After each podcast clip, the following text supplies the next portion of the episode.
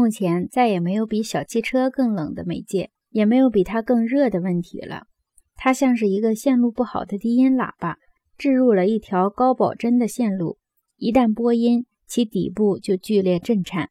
小车身的欧洲汽车和欧洲的瓶装书一样，也可以说和欧洲的妇女一样，并不注重外观。以视觉形象而言，所有的欧洲汽车都实在难看。显然，厂家从来没有考虑过汽车是供人观赏的。但汽车的确是人用来打扮人的东西。就像裤子和套头毛衣是用来打扮的一样，它们的空间是潜水人、划水人和小帆船驾驶员追求的那种空间。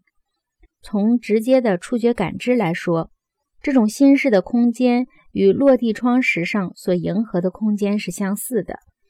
从风景本身来说，落地窗根本就没有意义。但如果从假装落地窗是金鱼眼，能发现户外风景里新的一维来说，落地窗确实有它的意义。人们拼命地把内墙的表面和质地搞粗糙，使内壁宛如房子的外墙。这样的努力也有其意义。与此完全相同的冲动，把室内空间和家具送进院子，使人能把室外当作室内来体验。看电视的人，任何时候扮演的都是这样的角色。它潜在水下，它不断受到原子的轰击，在模糊形象和神秘轮廓里连续不断的奇遇中，原子数把外在的东西当作内在的东西来揭示。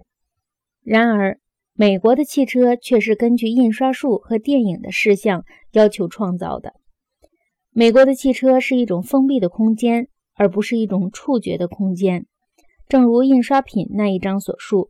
所谓封闭的空间，是一切空间品质已经转换为视觉品质的空间。所以，正如法国人几十年前所言，坐美国汽车时，你不是在公路上行驶，你是封闭在汽车的空间中。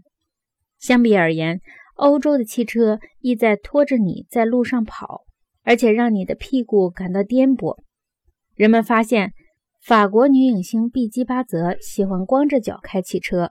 以尽情感觉汽车的震动，新闻界对此做了大量报道，甚至连英国汽车由于其外观较为逊色，也要为这样的广告而感到理亏。时速达五十英里时，你只能听到钟表的滴答声。